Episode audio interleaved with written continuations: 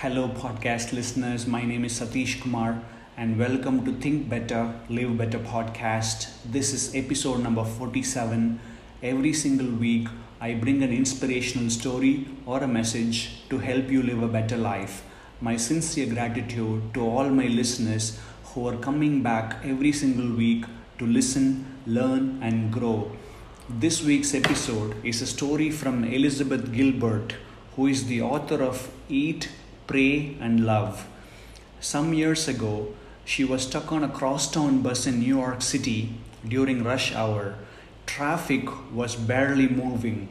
The bus was filled with cold, tired people who were deeply irritated with one another, with the world itself. Two men barked at each other about who pushed whom. A pregnant woman got on, and nobody offered her a seat. Rage was in the air. No mercy would be found there. But as the bus approached 7th Avenue, the driver got on the intercom and said, Folks, I know you have had a rough day and you are frustrated. I cannot do anything about the weather or traffic, but here is what I can do. As each one of you gets off the bus, I will reach out my hand to you. As you walk by, drop your troubles into the palm of my hand, okay? Don't take your problems home to your families tonight. Just leave them with me. My route goes right by the Hudson River, and when I drive by the river later, I will open the window and throw all your troubles in the water. It was as if a spell had been lifted. Everyone burst out laughing. Faces gleamed with surprised delight. People who had been pretending for the past hour not to notice each other's existence were suddenly grinning at each other like, Is this guy serious? At the next stop, just as promised, the driver reached out his hand, palm up, and waited. One by one, all the exiting commuters placed their hand just above his and mimed the gesture of dropping something into his palm. Some people laughed as they did this, some teared up, but everyone did it.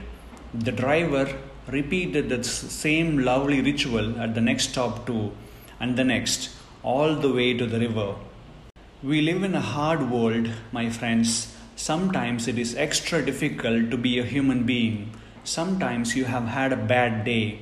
Sometimes you have a bad day that lasts for several years. You struggle and fail.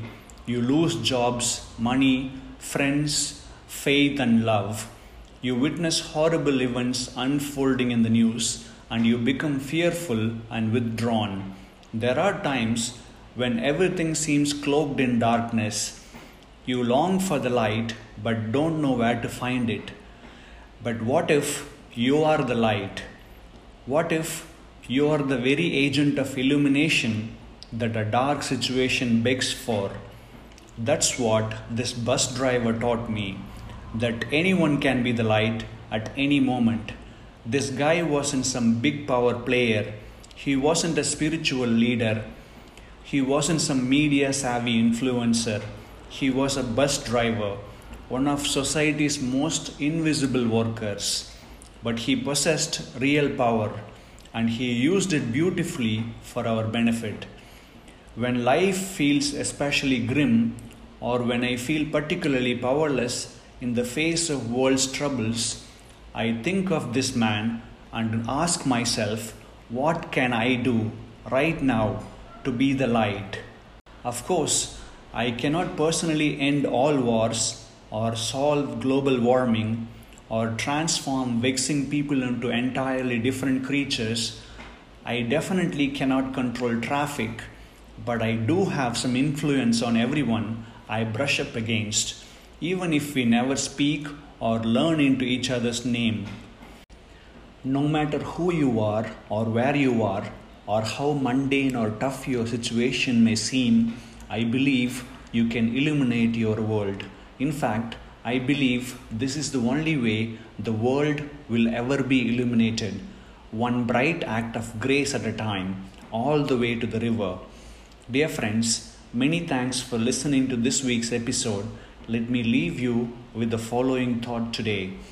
no matter what you do, you will be misunderstood, you will be criticized, you will be judged, and you will be questioned no matter what you do. Listen, people are going to say what they want to say, and they are going to think what they want to think, but you have to stay you. Their concerns are not of your concern. You just have to stay focused, stay kind, stay loving, stay humble, and just stay in your lane.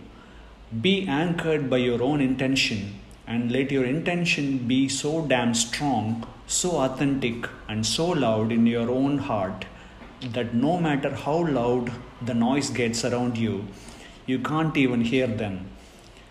Dear friends, if you found this podcast inspiring, please leave a review on Apple Podcast, share it with a friend or a colleague. Until next time, wish you an amazing week. Take care and bye for now.